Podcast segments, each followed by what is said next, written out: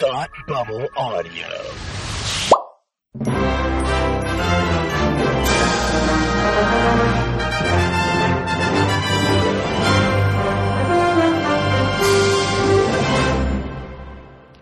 Hi, and welcome to Academy Rewind, the fortnightly podcast where we take a look at the Oscars from years past. I'm Tim, and with me, as always, is my man who actually runs the mob, Palmer. How are you today?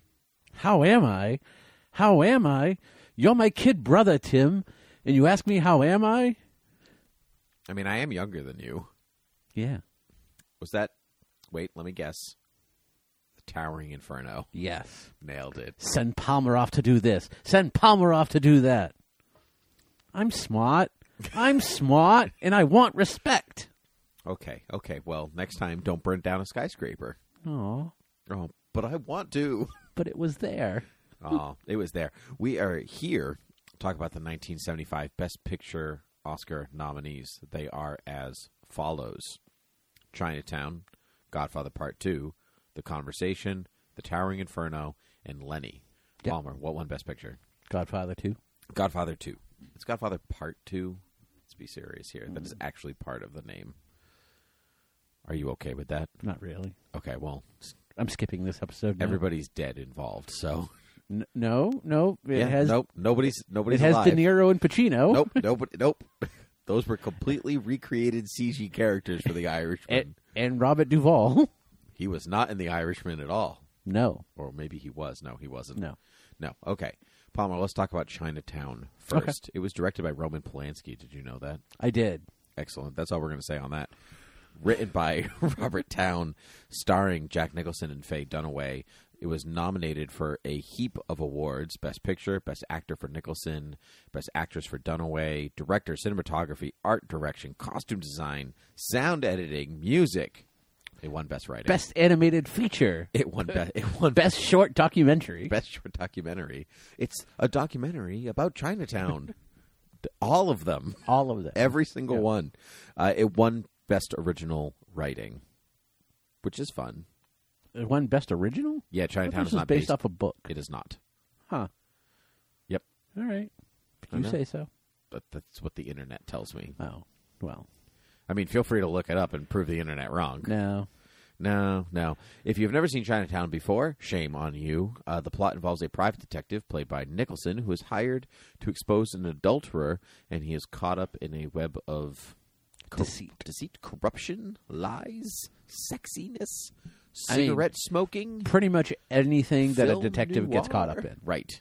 Exactly. This this live ac- this Disney live action remake of uh, Who Framed Roger Rabbit really took a dark it turn. did take a dark turn. It- Roger Rabbit wasn't in it at all. No. What a, what a weird twist. It also came out bef- like eight years before Who Framed Roger Rabbit. I think It was more than 10 years before. Wait, when would Roger, Rad- Roger Rabbit Like come out? late 80s. Late 80s. I thought it came out 85. Oh, no, no, no, no, Oh, no. so this has been 11 years. Oh, well, oh, well. I was wrong. Anyway, someone actually asked me to describe this uh, movie recently. They were like, just like, tell me, like, quickly what it is. And I said, moody and twisty. You should just say, forget it, Jake. It's Chinatown. and should've- then walk away. I should have, even though that person's name was not Jake. It doesn't matter. It doesn't matter. Uh, moody and twisty. Um, twisty. I don't know if I would say moody. not moody in the way like, oh man, I'm going to the mall where real people understand me. Not that kind of moody. Like Who says that? teenagers. I don't think you know any teenagers. I know a lot of teenagers. That's my job as a high school teacher. If you say so. Indeed. Every time I say that in class, they're like, Haha, yeah, that's what we do. It's fun.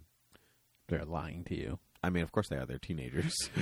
anyway, uh, uh, what was I going to say? Oh no, moody in the way that film noir has a particular tone to it. Atmospheric. yeah, it's mood. It's called mood. It's atmospheric and twisty. Yes, th- oh, that's not as fun. Atm- it's atmospheric and twisty. It's a mouthful. Yeah. What did It's a you good think mouthful. of this movie? I really liked it. You've seen it before. Yes. How many times? Once. This is I was. This is not a game that we're normally playing. just just had a curious because Yeah, no. Chinatown is one of those films that extends beyond the Academy Awards. I Right. think. yeah, no, I've only seen it once before.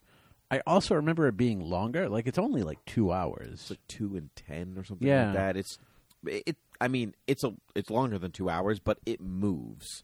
It does. It moves pretty well, and it is fantastically acted. Oh yes, I always forget that it's Faye Dunaway.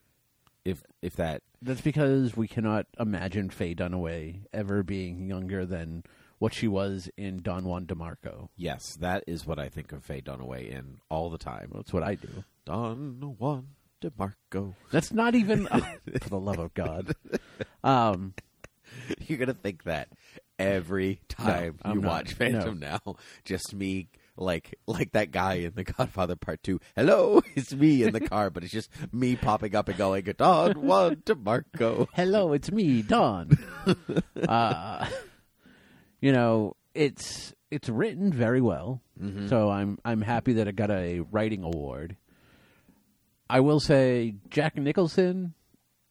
I like Jack and all, but he can never like. It's always Jack. It's always Jack. Yeah. I think he knows that though, because he, he, that, just a couple of years ago, somebody asked him, like, "Do you ever rewatch yourself in movies?" And he said, "No, I recognize myself. The only movie I don't recognize myself in is Batman." And I'm like, "Well, that's good." no, I still recognize him in Batman. Uh, there are elements of. I think once he becomes the Joker in Batman, he's a little less recognizable. because of the white makeup. Sure. Yeah. um, he was he was uh he was as Chinatown Jack Nicholson. He's great as the Joker. Uh, yeah, I mean, he's deadly serious and Yeah. the good guy. But yeah, sure. But I mean, that's when you should have cast Jack Nicholson as the Joker. Sure. D- Do you think that Chinatown elevates film noir or the material that it presents, or is it kind of just like it's a good movie? I don't think anything really elevates film noir, and that's because I don't know. We've seen some pretty, we've seen some pretty bad film noir. we've seen some bad film noir, but there's a difference between bad film noir and good film noir. I don't think good film noir elevates the genre. It's just good. It's just a good movie. Like when it's done right, it's a really good genre. So, are you saying that if a movie is done well, it go it's beyond a genre? Is that what you're saying? No, I'm saying like this genre can be good. I've yet to see something that I think like surpasses the genre. Oh, I see. I see. and I don't think Chinatown does that. I think it's a, it's almost a perfect example of film noir, but I don't think I don't think it does anything to elevate it Yeah, I would agree. I because agree a- with you because Yeah. a lot of the stuff is always just the same stuff. You have the femme fatale, you have the twist, you have the obvious people who are shady. Mm-hmm. You know. Yep. That being said, this movie looks beautiful, Oh yes. and there was a well, it's Polanski. He may not be a beautiful person, but his movies Yeah. certainly are. there was a um, there was a great shot when he was taking a picture, I believe at the lake, and it zooms into him holding his camera up to his eye, and you see the shot in the reflection of the lens, Oh yeah. and that was such a great like moment. Yeah, I would. I, I mean, I agree. Chi- I don't think I have much to see. I- Here's the thing: I don't have much to say about Chinatown. It's almost like Shawshank Redemption. Remember this year where you're like, there's like, I mean, you could dive, you could do a real deep dive into it if you gave it time and thought and all that stuff. But I don't have anything to pull apart because it's kind of w- just well made.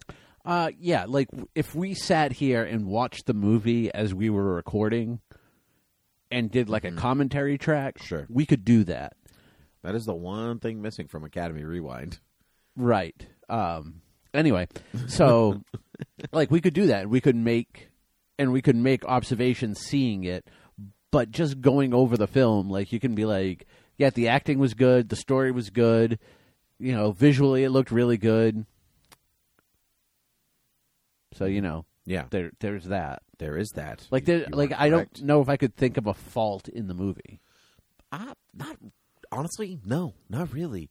I don't think. I think, but I mean, like, does it elevate its material? I don't think it does. I think it is a great example of, like Right. you said, of film noir, but it doesn't do anything better than what it is. right, and That's not a bad thing. no, and I think at that's all. I think that's a I think that's a thing of the genre too. Like I think it's very difficult to do that in film noir. I think you have to. I think film noir has to be type like to elevate it in some way. You almost have to like it has to be a pastiche where you have to combine it with another genre. I think so because it's not even like because we've done L.A. Confidential. nope, and- doesn't elevate the genre. Yeah, great no, movie, Like doesn't great movie elevate doesn't the elevate the genre, and I think it's because like we've all seen s- like so many examples of film noir throughout Mm-hmm. film history that it's just there. Like there's not really much new to do with it No, that's true. because Um, if you do, it's no longer the- Pure. the, film you want. yeah, it's not pure noir anymore. Then Yeah. it's sci-fi noir. It's like Blade. Then it's Blade Runner, or Right, something which like is a that. horrible thing, and no one should ever watch it. Ooh, hot take. Agree with you. Hot take. Actually, I don't. I like. I do. agree- Like. I think the movie is. I think the movie's important. I don't like it just It's- because I find it slow. Well, see, for me, it's typical Ridley Ridley, Scott. Scott. Like, it looks great. It looks phenomenal. Like, it is such the dingiest, prettiest looking thing in the world. And if I saw the trailer of it, I would be like, I'm going to see this movie because it's going to be great. And then it'll not be as good as the trailer because of, the, like, Ridley Scott's biggest downfall is his pacing. yeah, I. I ooh, sometimes controversial choices. He doesn't listen to his gut. Yeah. Um, or the guts of others, maybe. Um, this will probably come up throughout uh, a little bit more in the episode. But one of the things online right now, um, you know, The Irishman is out and it's like three hours and 17 days long. That's right. And people have said, you know, it's a little too long. And I see these like film no- uh, purists like, no, the movie is the length it should be. Every minute is because, you know, no movie is too long no movie is ever too long. Like every second is is designed to do something. No, there's a difference between a movie being good for its entire runtime and a movie being too long. Just because it still does something after it doesn't mean it couldn't have been done sooner. Uh, y- uh, y- yes, I would agree with you. There are my I watch a movie, and this will definitely come up later in this Yeah. episode. They will go watch a movie. This could have been twenty minutes shorter. Here's where you cut, cut, cut, cut, cut. Yep. Cleaner movie all around, Yeah. and we're moving on. It has nothing to do with I've got stuff to do, and I've got a. Um, it has everything to do with. It, uh, it has everything to do with investment. Exactly. And and to some extent there's a story that you're telling me. And there's a story that I'm that I want to watch. Mm-hmm. Like this is the reason I'm watching this movie. Once that story's done, I don't need another hour to wrap up every single person's life. Are you talking about The Irishman, or are you talking about Chinatown? Uh no, Chinatown like Oh, it's- we're, we're on. From, it- we're moved on. From No, no, Chinatown's like 2 hours and 10 minutes. It doesn't suffer from Oh, this okay. problem. Yeah, so we are talking I about thought the Irishman. uh, no, we could be talking about like Godfather and other stuff too. Because what I'm saying is, um, like Chinatown for its pacing could end up fitting in that mold, but it does a good job of knowing when it's done Mm-hmm. Yep. and and when it's done, it's like I'm out because it wraps up incredibly fast. Very fast. Very, very fast. Yeah. Yep. I agree. Couldn't agree more, actually. Fun facts on Chinatown, and then we're moving on. Yeah. Fun facts on Chinatown: it is only two hours and ten minutes. That's a, that's a mediocrely fun fact. Well, at the time of filming, Jack Nicholson had just embarked on his long-standing relationship with Angelica Houston. This made his scenes with her father, John Houston, rather uncomfortable, especially as the only time Angelica was on set was the day they were filming the scene where Noah Cross interrogates Nicholson's character with, "Mr. Getz, did you sleep with my daughter?" that's great. Faye Dunaway and Roman Polanski were notorious for their on-set arguments. During filmmaking, Polanski pulled out some strands of Dunaway's hair. On another occasion, she asked him what her character's motivation was. He exploded, "Just say the effing words. Your salary is your motivation." Wow. I mean, he's he's not, Not wrong. wrong, but at the same time, wow. To be fair, I don't know if I included it in Towering Inferno because Faye Dunaway is also in that. a lot of cross pollination. Yeah. Um, This, this year. um, It doesn't seem like at this period of time Faye Dunaway is the best person to work with. Oh, There were okay. some issues on Towering Inferno as well. Oh, So I mean, this is at like the height of her popularity. She's got this. She's got Towering Inferno. Um, Rosemary's Baby is sh- is she Rosemary's Baby?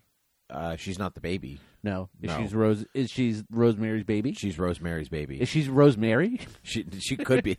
She's not a herb. No, uh, I think so. I think you're right. Hold is on. she parsley, sage, rosemary, or thyme? Rosemary and time. and loud seasoning. No, Mia salt. Farrow is No. Rosemary's baby. Well, then I got nothing. Okay, At one great. point, Roman Polanski and Jack Nicholson got into such a heated argument that Polanski smashed Nicholson's portable television with a mop. Nicholson used the television to watch the LA Lakers basketball games and kept stalling shooting. Wow. Yes, Nicholson is a notorious is a Oh, notorious Lakers LA fan. Lakers fan. Um to the extent of a f- like when he was still like doing a lot of he wasn't really acting as much, but he was still doing a lot of functions. They had a game the same day as the Oscars, and he went from like the Oscars changing the limo to presenting the Best Picture award that year. you're thinking of either Village of the Damned, Network. You're thinking of Network. That was her other bi- Three Days of the Condor. Those were Faye Dunaway's big movies around this time. Yeah, the Three so I was Musketeers, definitely the thinking Four Network. Musketeers, I've never, I've never heard of the rest of Um, them. Supergirl. oh yeah, Supergirl. Yeah, that right. is such a great movie. What year are we reviewing that? Gosh, 1984. We've passed it. What? Why didn't we? Rec- It would have been last episode. why? Why not? wasn't nominated. I wasn't alive. Lies. This is your fault. Lies. I wasn't alive. It's your fault. Anyway. You were alive. What's the next movie? The next movie is The Conversation. Look at how sad your cat is after hearing that. he is asleep. There is a big difference. Nope, his eyes are open. okay. You were talking about him. the Conversation, directed by Francis Ford Coppola, written by Francis Ford Coppola, done in between Godfather and Godfather Part 2, Francis Ford Coppola.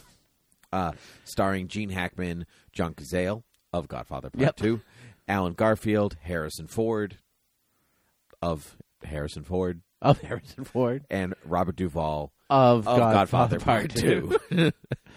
When you say he he was doing this in between Godfather and Godfather Part Two, you mean like in between the scenes? In between the scenes, Yeah. yes, yeah. He made Godfather, and he was like, "Woo, that movie was big." I made her make a small movie, made the conversation, got nominated, but in that year, he also made Godfather Part Two and was nominated for Yeah. both. What a year! he, th- this was the heyday of Francis What a Ford Coppola. country. What a country! uh, this movie was nominated for Best Picture, Best Original Writing, which it lost to Chinatown, uh, and Best Sound. It won zero awards. Yeah, that sounds about right. You did not like this movie. Hold on, let me tell the plot first. 'cause okay. this is not a, this is not one of the more famous ones. It is about a paranoid um, surveillance expert played by Gene Hackman who thinks that the people he is surveying um, are going to be murdered, and he has a kind of a crisis of conscience about it. Um, and then stuff happens and whatever else. I was very excited about the conversation Mm-hmm. because uh, it's kind of lauded for its sound editing, especially at the time that the sound editing is so important to the film because Right. Mm-hmm. it's all about sound and surveillance and whatever else. I think that part was great. Yes, and I don't dislike the movie. No, I there didn't either. is there is a really good movie idea in this movie, but Mm-hmm. Yes. this movie just doesn't do enough with that. Nope. It wastes more time on just him being alive. Yeah. That's a really good way to put it. He doesn't he kind of floats. He's a paranoid guy. He kind of he doesn't trust anybody. So then the audience doesn't really trust him either because this is a, like a- he's just a a- it's the audio, the sound is great. Right. The movie is bland otherwise. Yes. Except Except for Harrison Ford. He's great. Harrison Ford is really good. Um, I will say, like, once you get to like the last half hour, really that's- really yeah, it really cranks that up. that's really good. But that's the kind of movie it should have been all along. Yep. And if they would have, it, I'm not, s- and not necessarily expand out that last half hour, but if they made a movie built around that last half hour, it would have been a, sm- it would have been like a really good movie. And this is less than 2 hours. This is not a long movie. No, yeah, it's not a long movie, and it, I'm not saying it drags or it's boring. It's just kind of like the people that are doing stuff are doing it fine, but the material is just very thin. It's also fine. I think this would have made an excellent short film, but Yes. it added an hour. yeah. That's you know yeah, if, if this was what he wanted to do, this is a short film. If you want to do what the last half hour is, which is him kind of like being paranoid. paranoid and you know not wanting to give his stuff over to the people that he's working for, the people that he's working for pretty much telling him outright like we can hear what you're talking about, you know, we we have eyes on you don't do anything stupid. Like if that's the entire movie, this is a much better movie because there's some meat to that bone. Yeah. But this is just like him handing in the information, wondering what they're going to do with it, and then him going to a party with friends and just being distant and and blasé. Yes, that is correct. That is what this movie is about. And then freaking out about it. I don't I don't know. I I was kind of intrigued the whole time, but at the same time extremely distant from it. Yeah, like you're like, all right, like, uh, he, all right, why is he? Why does he think these people are going to kill them, Mm-hmm. or why does he think they're they're following him? But it just never does enough with that, Nope, doesn't really and it do never anything really with any gives of it. you reason to believe him either. No, it doesn't. No, it definitely doesn't. I, but I don't really want to spoil it in case people do watch it. It's on Amazon Prime at the time of us. wa- Yes, watching it. everything everything this year was on Amazon, Amazon Prime, yeah. except Towering Inferno. Yep. Nope. Nope. That wasn't. Definitely didn't get that on Amazon Prime. um, I, I do just kind of want an edited version of this movie of Gene Hackman playing with sound equipment from the 70s, though. Just a lot of clicks and buttons and whatever else. Like that part of me was like, yeah, I want to press all those buttons too. That looks fun. Besides that, whatever. Oh, Well, then wait till we get to Towering Inferno. That guy had lots of buttons. uh, to push mental buttons. Anyway, do me some, give me some fun facts. Harrison Ford's part was initially intended to be a small cameo, written as little more than an office assistant. Feeling the character was one dimensional, Ford decided to play him as gay, a risky choice in 1974, and personality purchased and personally purchased the loud green silk suit for $900. Wow. Francis Ford Coppola was the first was at first shocked by the outfit at rehearsals, but after discussing it with Ford, was so impressed with this interpretation that he expanded the role into a supporting character, gave the name gave the character a name, Martin Stett, and had production design Dean Tavalaris create an office that reflected the character's orientation. Hmm. I read that fun fact um, before seeing the movie, Oh, and I couldn't tell he was playing a gay guy. me either. That's why I was so surprised by that information. Yeah. The original cut was four and a half hours long. Oh, My Francis Ford Coppola. I was going to say this is a short movie for Francis Yeah. Ford Coppola. It's under two hours. Most significant was a subject of Harry dealing with his neighbors who complain about the building's plumbing problems, unaware that Harry owns the building. Other scenes feature Harry consulting his lawyer, played by Abe Vigoda, about the apartment situation, and Harry convincing his teenage niece, played by Mackenzie Phillips, not to run away from home. The fact that we could have gotten Abe Vigoda in this movie, I'm very saddened that we didn't. I, at the same time, that is all very unnecessary. Yes, but Abe Vigoda. Hmm, good point. Is that your, was that the last one? Fact? Nope, one more. Okay. there's a scene in the movie where the yeah okay there's a scene in the movie where the music only version of the song i have but one heart can be heard on the radio that is the same song johnny fontaine sings at the wedding in the godfather another francis ford coppola film Johnny Fontaine. I love Johnny Fontaine. Yeah. Yeah. Looks like he has a dead raccoon on top of his head. he Johnny um, Fontaine. i think he does Oh, interesting. Johnny Font. Ilmondo. Anyway, Towering Inferno. Yep.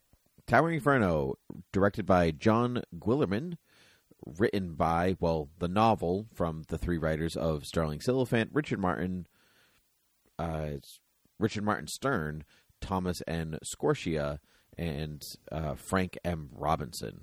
Whew, that was tough. That was And very here's tough. To you, Frank M. Robinson. Do, do, do, do, do, do, do, do, do. Great stuff. Starring, are you ready? Yep. Here we go. Steve McQueen, Paul Newman, William Holden, Faye Dunaway, Fred Astaire, Susan Blakely, Richard Chamberlain, Jennifer Jones, O.J. Simpson, Robert Vaughn, Robert Wagner. I pretty much just stopped writing names down at that point. There's probably more. You're on screen for two minutes. You're on screen for thirty seconds. And honestly, Wait, Mm-hmm. that's this is the cast of the Poseidon Adventure. also that uh, this movie was nominated for best picture supporting actor for fred astaire art direction sound and music uh, john williams did this music by the way but not for special effects. nope Nope, there was no special. No, I know. There was I no- was there waiting for you to realize that, there yeah. was no special effects. Uh, this movie won cinematography, editing, and original song. We may never love like this again. Which I finally heard, and I'm like, oh, I don't, I don't know this song. Like, it's not, it's not. There's got to be a morning after, like from Poseidon Adventure. Yeah. No. No, there's not. So anyway, so the the plot is there's a there's a new skyscraper that opens in San Francisco and the wiring is faulty because of evil people and Evil corporate people. evil corporate people and the 70s man and uh, it threatens and there's a fire and it threatens to kill everybody unless Thomas Newman can save them. Not Thomas Newman, Paul Newman and Steve McQueen. Yeah, because Stephen Queen's a fire guy. Yeah. Yeah, if only you would trust the firemen. We'll show you how to build these buildings. Why is he sounding like John Wayne? Oh, I should have done my John Wayne, actually. Get off of your horse and head into the cellar. Why does that sound like Steve McQueen? I don't know. I, don't, I don't know. Um, uh, y- you know, this movie. Um, This movie is not good, Palmer. you tried real This- hard to say that I Uh, this, I was gonna say this movie is a length of time. This movie is almost three hours. It's two hours and forty-five minutes, and it's about a building that's on fire. But this because is of- not Titanic. But because of this movie, we get Michael Bay and Roland Emmerich's careers. Oh, sure. I'm not. sa- See, is that this is a prime example of a movie being great in its day and not aging well, and not because it's poorly made, just because it's so boring. see, I don't, I don't think it is. Yeah, I thought it was And the fact that, boring. like, it catches on fire for a three-hour movie. It catches on fire fairly quickly. Like this isn't. disagree. I think it took 45 minutes for the building. to catch no, on it was less fire. than that. Like the building was on fire within the first twenty. I don't think so, but They I were. wasn't checking, so I'll believe you. Um, they were, and it was the slowest building fire ever. Like first twenty minutes, first forty-five minutes, it's now like in a small thing. But in any event, uh, you know, it's a real fire. Yes. they, they used real fire. Yes, you can tell. yeah. Uh, They, they didn't really have a choice. It was either that or paper mache with wind. So and just people going crackle, crackle, crackle, crackle. crackle. Stop it, Paul Newman. Stop it. But so you know, it's not like Titanic, where like the first hour is you're being introduced to all these characters, and the or the first two hours, and then the third hour is the boat sinking. Mm-hmm. This thing's on fire throughout most of the film. It's got a really good cast got that a great doesn't cast. really have anything to do. nope. They're just like you're a name, you're coming in for like thirty seconds. just a fun Paul glorified Newman is the cameo. star of this film. That's right. I liked it. I enjoyed it. It was fine. I mean, I. It's weird that it gets nominated because these type of movies typically don't. Yeah, it's it's a strange. I felt that it's a strange nomination because it's it's really just a glorified action movie. But I think there was some. It's a very. It's it's the age before sensational movies. Right. It's the age before the summer blockbuster. Right, the- literally the the year before the summer blockbuster. Right. 'cause you with have Jaws. Jaws. come out next Right. year. So I think this it almost sits in the category of like the biblical epics that don't have a lot going for them apart from their epicness. You know what I mean? D- Looking at does you, that King of Kings. kind of King of Kings is really slow. Um, Looking at you, Jesus of Nazareth. that's a TV movie, also really slow. also really long. Yeah, I think it's like six hours, maybe maybe three. I'm not positive. Oh no no no no! It's, it's like, definitely it's six. like okay, four or great. five, All right. Anyway, um, three hours. I think I think Feh. T- Towering Inferno kind of sits into that like Antony Cleopatra kind, you know that um that kind of era of Hollywood. we'll find out when we see Cleopatra. well, oh, won't we? Uh, I- you know, which is funny because we're like, you know, next year is when the summer blockbusters start because you have Jaws, but yet this year, like in this time period before Jaws comes out, around the same year, because I don't remember if they're all in the same year, but you have Airport, which is another disaster movie. You have Poseidon Adventure, another disaster movie. You have Towering Inferno. Like these all came out in rather quick succession. Um, I'll look it up for you. Airport came out in '77, All right, so that's a few years. and then Pos- Poseidon it is. Poseidon, which I believe is might be the year before this or the same year. Poseidon Adventure came out in. Okay, fine. Don't load. Whatever, computer. It's confused. It doesn't want to tell me. Yeah. Well, Google's just like, nope, I've stopped working. You looked up the Poseidon Adventure. you don't get to know anything No. anymore. so so it's weird. Like we think of the summer. Got it. 1972. All right, so it came out two years prior. So it's weird. Like the, su- the like the summer blockbuster thing started with Jaws. Well, Poseidon Adventure came out in December, so that makes sense. Yeah, but like the term blockbuster, not Oh, not necessarily summer blockbuster. Just- the term blockbuster is is done That's- because of Jaws. That's right. People lined up on the block. They right. broke the they sidewalk. busted the right. Not the earthquakes in L.A. No, no, no.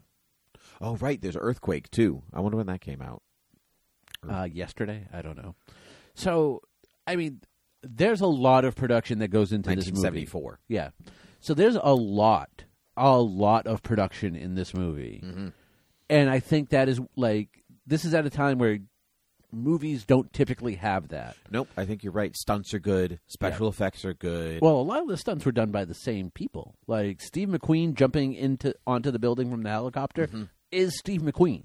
That's pretty crazy, actually. Yes. That all of that stuff, good. It just could have been 45 minutes short. So what I'm saying is that's why it gets nominated Mm-hmm. because this is like the only time you get these sort of effects heavy movies Mm-hmm. is the sci-fi B movies or the or the Ray Harryhausen stuff, right. which aren't necessarily bad movies, but they're not looked on in the same grandeur. No, they are not Oscar movies. I, l- I have a Ray Harryhausen book sitting right there. If you Right. turn your head, you can see it. I love Ray Harryhausen. Other direction. that's all I have. the other direction. Oh, yes, Right there. I see it. It's I know, literally- you bought it for me. I know. I know. So yeah. it's sad that like like during his heyday there was no uh, special effects. I know. Oscar. I know. But but without Ray Harryhausen doing his thing, you don't really get people doing their thing later. Right. So his and you legacy know the lives good on thing in about the others. Towering Inferno, whether you whether you like it or you hate it, this movie s- uh, visually Hmm. holds up. None of the effects look dated. Disagree. Only one looks dated. Okay, And it's not necessarily the effect, it's a stunt in which the woman falls out of the elevator. right. Looks a little di- it, loo- it, the But she the literally way fell it's out of the chor- elevator. I know, but the way it's choreographed, She just actually doesn't- died during that. No, that's not true. No, No. Uh, but I was thinking about it when I was seeing like the fire effects and all that. I'm like, I miss this type of practical effects because nowadays, after five years, you go back and watch something that's CGI heavy. It already looks dated. it kind of looks dated the next year. Sometimes it's just wait till the next. And one as much as comes I out. love Ray Harryhausen, just the f- just the way they had to film the stop motion stuff, it doesn't look- It does look like the film looks dated. The effect still looks great, but it looks very because it's Sure. bad green screen now. that's right, that's right. So, uh, fun facts for Towering Inferno. Yeah. Uh, the largest set constructed for the movie was the promenade deck, the site of the party on the 135th floor.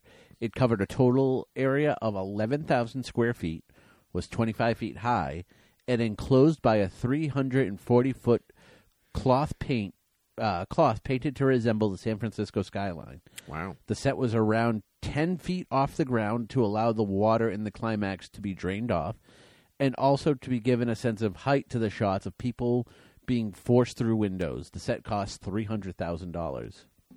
Wow. During filming Three of it, hundred thousand dollars in nineteen seventy three. yeah, that's like Right. 18 billion nowadays. Exactly. During filming, an actual fire broke out in one of the sets, and Steve McQueen found himself briefly helping real firemen to put it out. One of the firemen, not recognizing McQueen, said to the actor, My wife is not going to believe this. To which McQueen replied, Neither is mine. After seeing this film, novelist Roderick Thorpe had a dream that some that same night about a man being chased through a skyscraper by gun-wielding assailants. This was the inspiration for the 1979 book Nothing Lasts Forever, which was eventually turned into Die Hard. Yes. Yeah. So see, without this movie you don't get Die Hard. You know, it's- that's why it's nominated. Tim. That's because in the future they knew Right. that Die Hard was at coming. the at the time. Um, oh God, what's the famous future seer guy's name? Nostradamus was on the uh, Oscar nominating committee. Well, it was actually his brother that you meet in um, Nostradamus. no the the guy the character from not Spam a lot. Uh, something's rotten. oh. Oh my gosh. now I can't remember. Yeah, the guy that had the best song in the, Broad- entire yeah, show. the Broadway song. Yeah. Great. Good show. Not great show. Good show. Good show, great, Great song.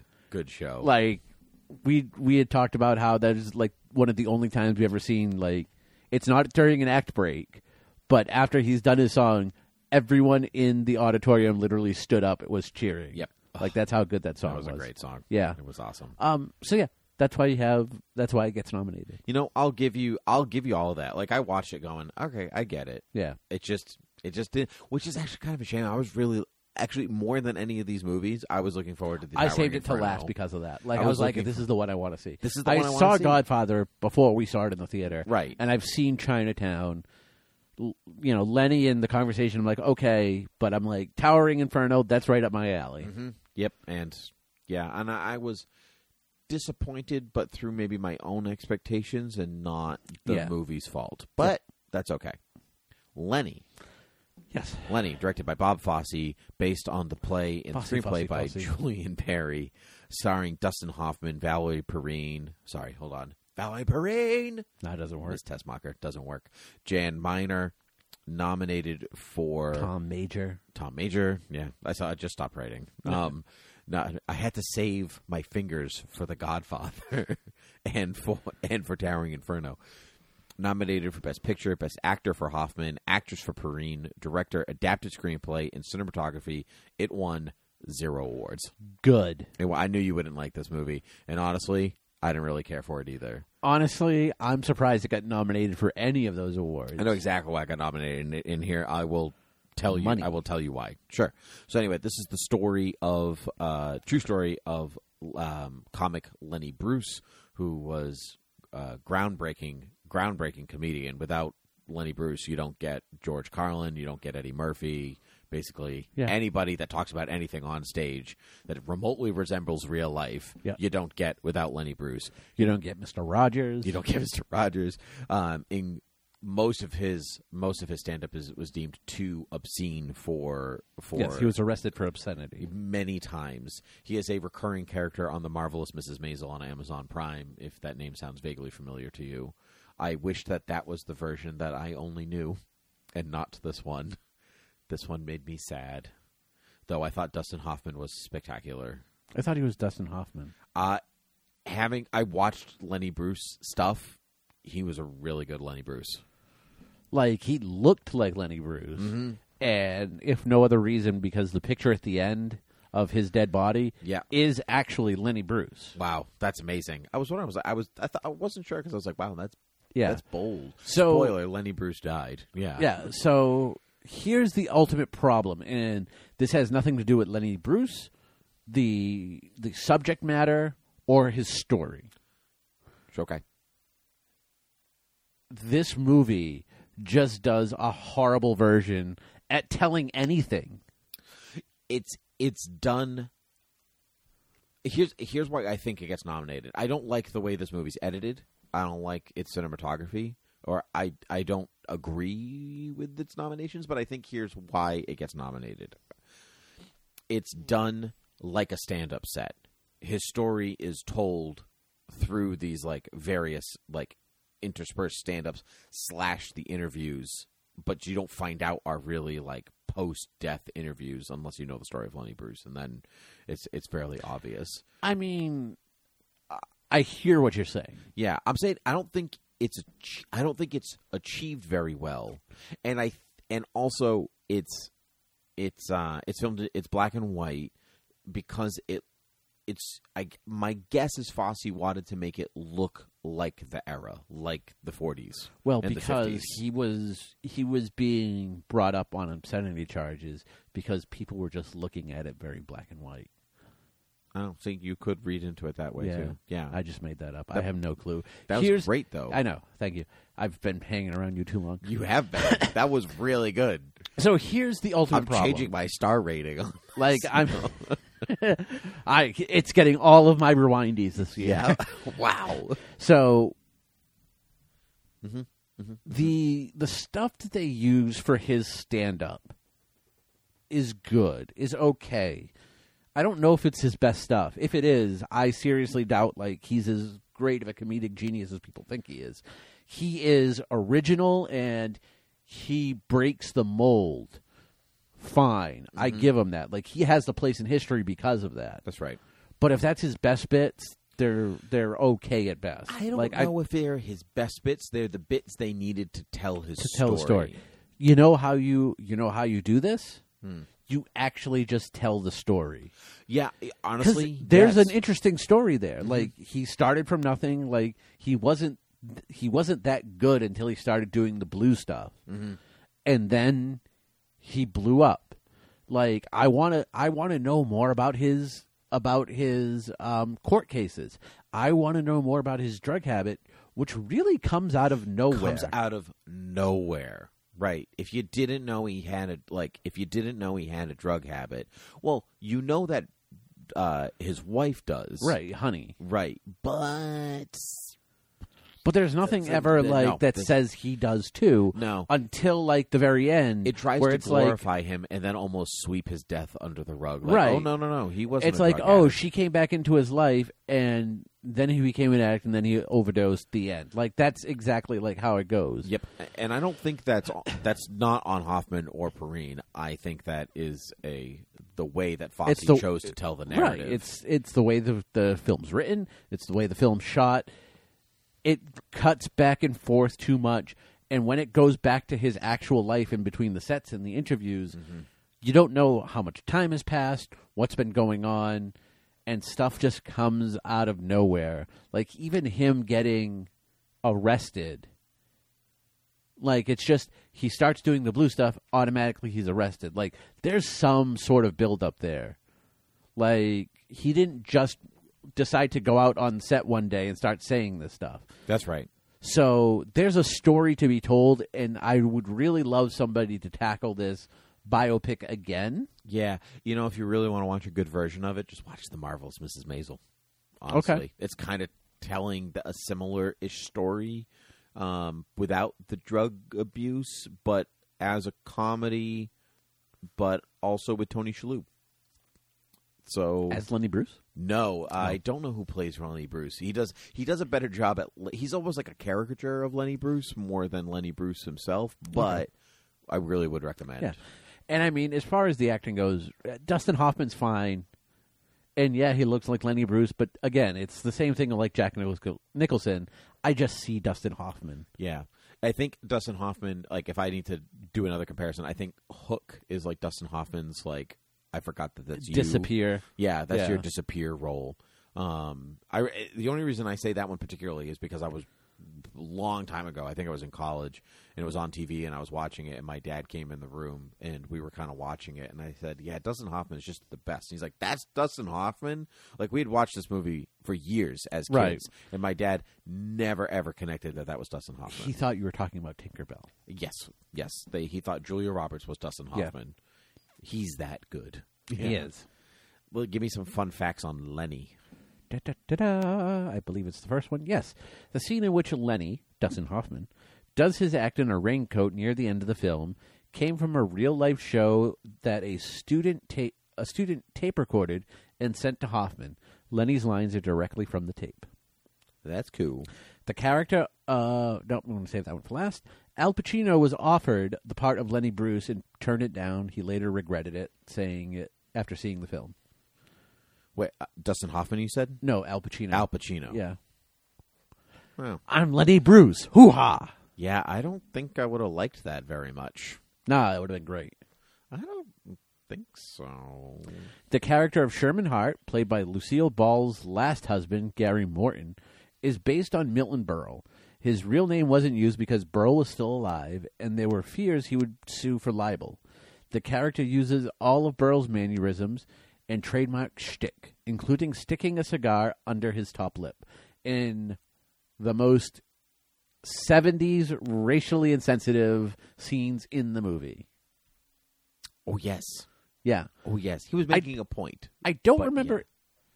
No. He was making a point that Oh wait, no, you're not talking about you're not talking about the on stage where he's like calling everybody different ethnic slurs, right? no, I'm talking about the guy with the cigar that he's like, hey, the the great blah blah blah blah, is, Oh, and yeah, the that guy was like bad. sticks the Yeah. Mm-hmm. cigar under his lip and acts like a Chinese person. Yes. I don't know if Milton Berle ever did that. I know Milton Berle used to stick uh, the cigar under his top lip, but I've never like I've seen him do it, but I've never seen him say anything while doing it. So I don't know if that was a Chinaman bit. If it was, it, bad. Mm-hmm.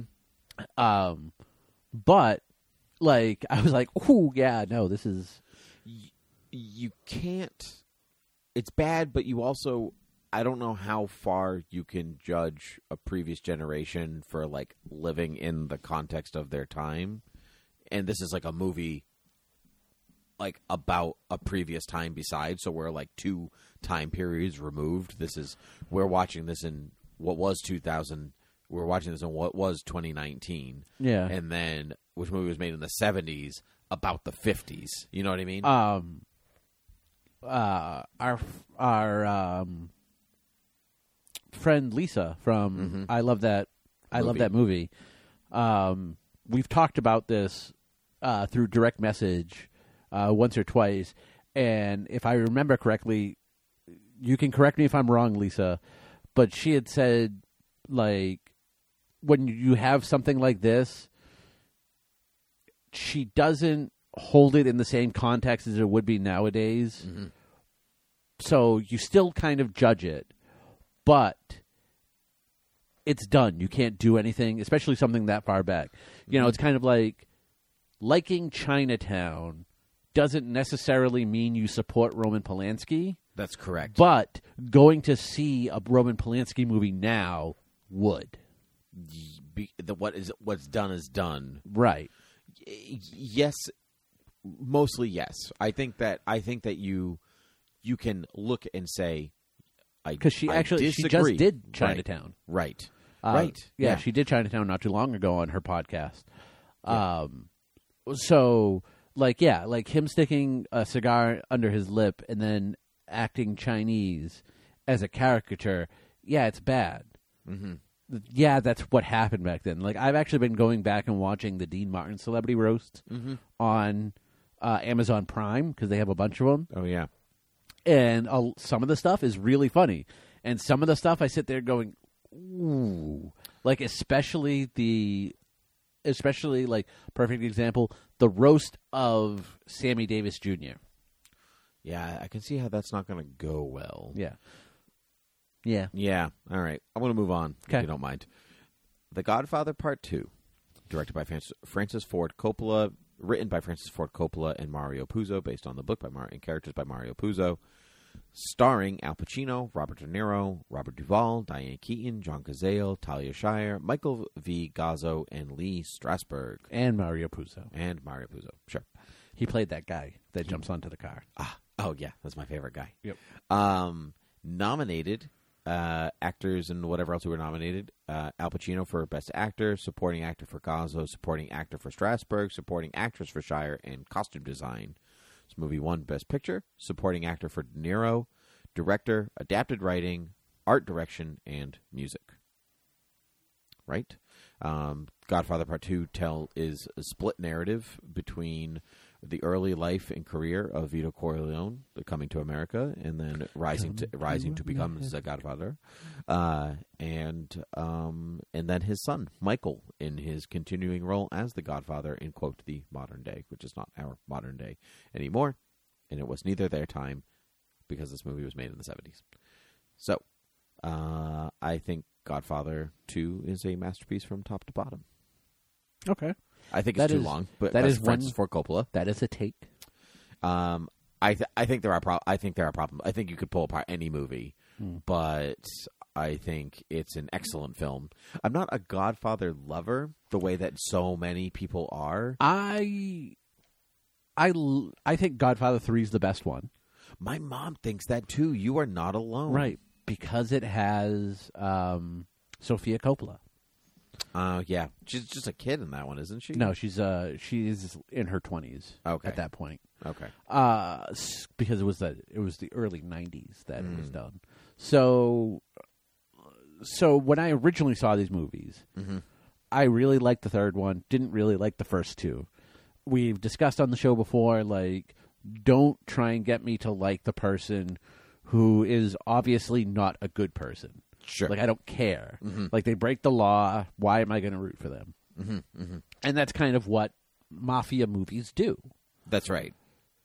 Well, especially well, The Godfather really does that. That's really the first one to be like, this is the Yeah.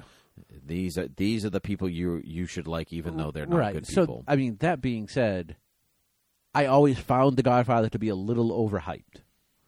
um, is it overhyped? Be- is it is it overhyped because you don't like the way it's constructed, or you just personally I are just don't opposed really to? like it. Yeah. But we just saw this in the theater. Mm-hmm. we did. um, So it's the first time I had seen it in quite a few years, and I liked it more.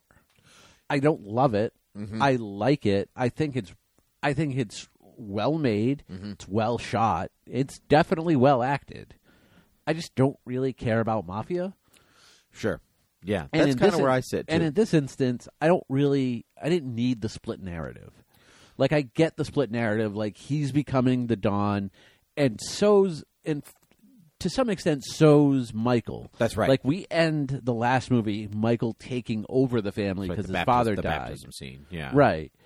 S- But he, we don't really see him become the Godfather. We see him become the Godfather in this, and you see the, you obviously see the, the mirroring of father and son in the split narrative. That's correct. It's called multiple timeline structure. If you want to use the real no, never, term. never say that again. multiple timeline structure. There is also when we were working at Blockbuster, there is a cut of this movie that, um, is two minutes. no, there's a cut of the first two movies that's done in chronological order.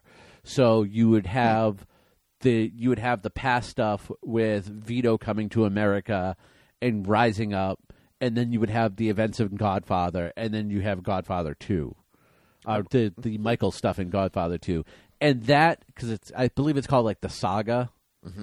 That I think is a much like yeah, it's a TV movie at that point. Like it's a TV miniseries, but I think that's where this movie kind of would would really serve well. Like if this is like a HBO show, Yeah, I can understand. I I think that comes down to this is this this is a conversation I think which comes down to personal taste because like you said like it it does it does what it does very well. Right. You just don't happen to like that style. yeah, and Uh, I don't think that the whole veto stuff is necessary. Uh, See, I think the veto. St- well, is any story truly necessary? No, probably not. I think the veto stuff is the most interesting. So I, I had the op- I have the opposite take where Michael's fine, but I care about veto more. I'm maybe because just the caricature of the Godfather is more famous. Just like the or- guy who randomly jumps up on the. Yes, he's Or- the best. Yeah. Hello, it's me. I- yes, I made it a GIF. It didn't exist in the world, and I made I it. know Yeah, I've only used it once. I'm going to use it sparingly. Yeah, it's going to be a special thing. it's a spe- it's going to be a special event. Yeah. GIF. yeah, exactly. Uh, I think I think the movie is really I like I like when movies are thematic and when there's something to pull out something out of them, as many Oscar pictures have. And I think the multiple timeline structure allows you to see the parallels a little bit more clearly between father and son. And I think that's why the movie is interesting because even though they're at a distance in different times, it really still is a movie about fathers and sons, like the first one is. yeah, Uh, a- and it, it's still about the family in the whole fa- but it's about the whole family not just you know this little nuclear you know regular nuclear mom and mom comes home no, none of these movies are about those. no they are not no no the family every, everybody's involved Yeah, so I I, hmm. I I respectfully disagree, though I do agree that the mafia movies are not my thing. I Right. just like I just don't care. and this movie's like four days long. it is really long. We sat in a movie theater to see this. Yeah. Yeah. I missed the kiss too. No, I didn't. No, I didn't. I was down below. Yeah, Yeah. I have a good I have a good Frito story if you want if you're interested. Fredo. No, no, no. I it it ties in. It ties Go in. ahead. Okay. So Fredo, Fredo. I was at this conference a long time, a couple of years ago, and it was uh, how to effectively teach fantasy in the classroom. And the guy in the presentation kept saying Frodo, Frodo, using Lord of the Rings as an example. And the teacher, the fellow teacher I was with, turned to me at one point. He's like, "Why does he keep talking about the Godfather?" I'm like, "What are you talking about?" He's like, "Fredo." You mean Frodo of Lord of the Rings? He's like, oh my god, I thought he was talking about Michael's brother. And I was, no, No, no, get out. I don't teach with him anymore. I fired him. I fired him myself. I'm not allowed to do that. um, uh, I, I actually that scene, their confrontation scene. Yeah. I use it to talk about um, like composition of frame because there's a there's like who holds the power in the scene. Michael's always standing, and and uh, Fredo is like constantly like at like he's down in like slumped in his seat like backwards, so he's a horizontal line, and and Michael's a, a vertical line. You know what I'm talking about? Yep. And so there's that like Fredo like tries to reassert his dominance, like I want to do something, like I'm sorry, I want to do you know that exact exact moment, and he like kind of comes up out of the chair, and then he's like, oh no, and he like falls right back down. He never like ascends to Michael's level, so like the whole scene is about him wanting to be what Michael is. And he just can't even get up to do it himself. Yeah. that's why I think this movie, like you, it it allows for things like that. Those things are done on purpose because it's Francis Ford Coppola. Yeah. Sometimes those things are very accidental. Francis Ford Coppola movies, those things are on purpose. I I mean, I'm going to assume you're right because after you said the word confrontation, I just started singing the song from Les Mis in my head, so I'm, at last I completely missed all that. see each other plain. Uh, Anyway, uh, anyway, we're- we don't have time for this. We're going to see a musical. we have to leave. Oh, we do because I am hungry. Yeah, we have to leave. Okay, So, so fun facts. Marlon Brando and Robert De Niro are the only two actors to ever win separate Oscars for playing the same character. Brando won Best Actor for The Godfather in 1972, and De Niro won Best Actor in Supporting Role for this movie, both in the role of Vito Corleone. Coincidentally, neither actor was present to accept the award. If I remember correctly, that was when um, uh, what's his name? Marlon Brando sent a person who looked like an Indian to the stage. Yes, that would be correct. Turns out wasn't a real Indian, if I remember correctly. I did not know that. I believe so. Well, we'll find out on those fun facts. Okay. Al Pacino caused problems throughout the production, demanding a massive salary and heavy script rewrites. He frequently com- c- complained about Francis Ford Coppola's slow pace, yelling Serpico only took 19 days and threatened to quit. Wow. Wow. Yeah. This movie's better than Serpico. I don't know. I've never seen it. Originally, it was supposed to be Clemenza who agrees to testify against the Corleones. According to Francis Ford Coppola, Richard S. Castellano, who was the highest paid actor in The Godfather, wanted to write his own lines and wanted a large salary increase.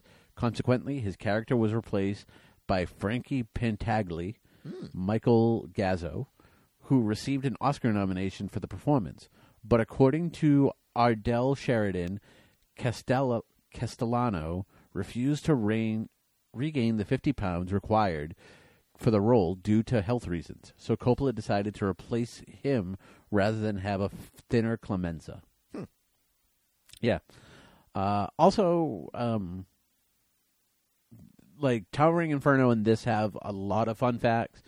I cut it. I always cut down to 3 Mm-hmm. so there's definitely ones out there. Go and read some of these because there's also one about how, like, this movie is not necessarily based on the book. No, it's not. It's Like, it's almost- just the it- flashback scenes. I think it's almost original. It's pretty much Yeah. original material. yeah, it's just like the flashback scenes. Mm-hmm. it is interesting. Yeah. Um, I had something to add. Oh, I was saying this. Uh, I've seen this ar- online a bit, and uh, my wife and I were watching The Irishman, and we were commenting on that. De Niro really got his big break playing a younger Marlon Brando, and now he's almost wrapping up his career playing a younger version of himself in another mafia movie. It's like this weird little cycle that he's done. I mean, I definitely don't think he's wrapping up his career. No, but you know what I mean. He's in the later half of his career. I will say, um, I have a. F- I don't think The Irishman's going to get nominated for Best Picture. I think we are the Oscars. recording this before nominations come out. Well, I mean, definitely before. How nominations. about those Oscars? Yeah, I mean, they- can you believe there you go? This that thing episode won? doesn't come out until like February. January, February. Yeah. So Um, so I don't like. I think it's going to get nominated for some stuff. I don't think it's going to get nominated for Best Picture, only because I believe there's still enough hardliners in the Academy Mm-hmm. that won't let a movie that was just basically straight to Netflix. yeah, but Get it did- but nominated. it did go to theaters, and that is the it, It- could be in one theater and be nominated for an Oscar. That's the rule. Right, but that's what I'm saying is like the hardliners really hate movies that do that. Looking at you, Steven Spielberg. But um, he yeah. Well, anyway, So um, yeah, because you have to be in the, a theater to get uh, that's, nominated for an that's Oscar. correct. Um, time will tell, or perhaps we already know. But who's to say? But what I'm saying is, I think the three actors in this movie did the best that they've done in a long time. Joe Pesci because he hasn't done anything in a while. oh, oh, in Al The Irishman. Pacino was great. Bessie's been Bessie Yeah. had been in years. I agree. We can Yeah. talk about the Irishman another time. Perhaps it's one of our top ten lists, but this episode will come out after our top ten lists are out. So we're just all over the place today. This is Yeah. a multiple timeline structured Yeah. podcast, is what this is. Excellent. Let's do the rewindies. Yay! All right. Actor, actress, supporting actor, supporting actress, cinematography, special effects, production design, sound editing, gotcha, music, writing, and best picture. All right, go ahead. Best actor. Really, we're going to start with best actor. We always start with best actor. Yes. It's literally always the first one. I suppose. Uh, best actor, I am going to give it to um, Al Pacino. Al Pacino. I was real close with the Al Pacino. I'm going to give it to Dustin Hoffman for Lenny, Okay. best actress. Uh, best actress, I would give to.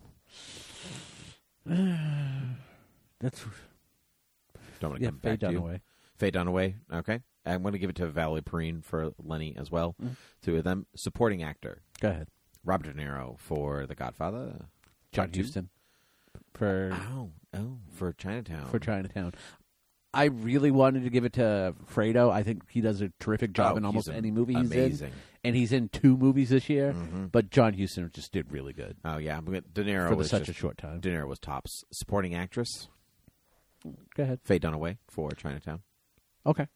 Uh, I would give it to uh, of, um, his his wife and Godfather, Diane Keaton. Diane Keaton. Diane Keaton coming with the Diane Keaton cinematography. Cinematography, Chinatown. I'm going to give it to The Godfather Part Two. Special effects, Towering Inferno. Towering Inferno. Well, unless you wanted to count the the the gun wounds from The Godfather, there really wasn't much to go on here.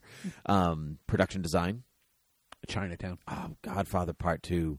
That tell it's two simultaneous timelines, and you don't even think about And they're it. just wearing suits. but it's everything. It's the set dressing, it's the cars, the the like the road. Like you just don't think about it, which is the best production design. Like realistic production design is the one that you don't notice. You just assume that it's real, if you say so. and that is so. Production design for The Godfather Part Two, sound editing, Sound editing conversation. the conversation. That's why I added it in. It deserves a nom- It deserved something. Uh, music. Chinatown. I'm gonna give it to Chinatown too. Excellent music. Uh, I'm sorry. Godfather was essentially just the Godfather Part One soundtrack. That's why I'm giving Yeah. it to Chinatown. I agree. Uh, best writing. Chinatown. I'm gonna give it to Godfather Part Two and Best Picture. Chinatown. Chinatown, Godfather Part Two for me. I respect your. I respect your choice Yeah. though. Yeah. I mean, for me, Godfather Two was going to be the choice until I got to the rewatch of Chinatown, Mm-hmm. and it w- like Chinatown was another one.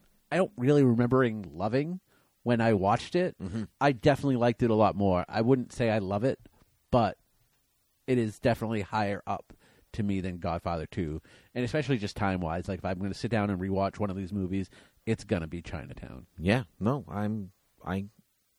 Yeah, probably wouldn't rewatch Godfather. I probably wouldn't rewatch any of them anytime soon, honestly. Except Towering Inferno. but it might be Chinatown just for the length. I'm gonna I'm gonna go home and watch Towering Inferno again. You do what you want. I am going to watch the 1965 Best Picture nominees. Would you like to know what they are? Uh, I suppose so. Okay, great. Uh, I'm going to go home and and by home I mean I'm going to kick you out. And By I'm home, gonna- I mean I'm gonna go out my I'm door. gonna go that's right out there. this door over there. Uh, Zorba the Greek, Doctor Strangelove, Mary Poppins, Beckett, and My Fair Lady. Ah, nice. Yeah, it's gonna be a good year. Yeah, I mean, just for Doctor Strangelove, My Fair Lady, Mary Poppins, and Beckett. yeah. Maybe Zorba the Greek. I don't know. I've never yeah, seen. Who it. knows? Yeah, or Yeah. maybe I have. Who's to say? Multiple timeline structure. okay. Well, you can find us on uh, academyrewind.com and Gmail and Twitter. You can rate and review us on iTunes. Find us other places podcasts can be found. You can go to patreon.com slash Thoughtbubble Audio to donate uh, to all the Thoughtbubble Audio shows to keep the lights running. Costs money to watch these movies most of the time if they're not all on Amazon Prime. Looking at you, Towering Inferno. so, uh, patreon.com slash Thought Bubble Audio is most helpful. And uh, we will be back in a few weeks for 1965 Oscar nominated movies. Uh, hope to see you there. And I'm done, which is good because they're playing us off. No, I have so many people to thank. Too bad. Oh, Bye. Bye.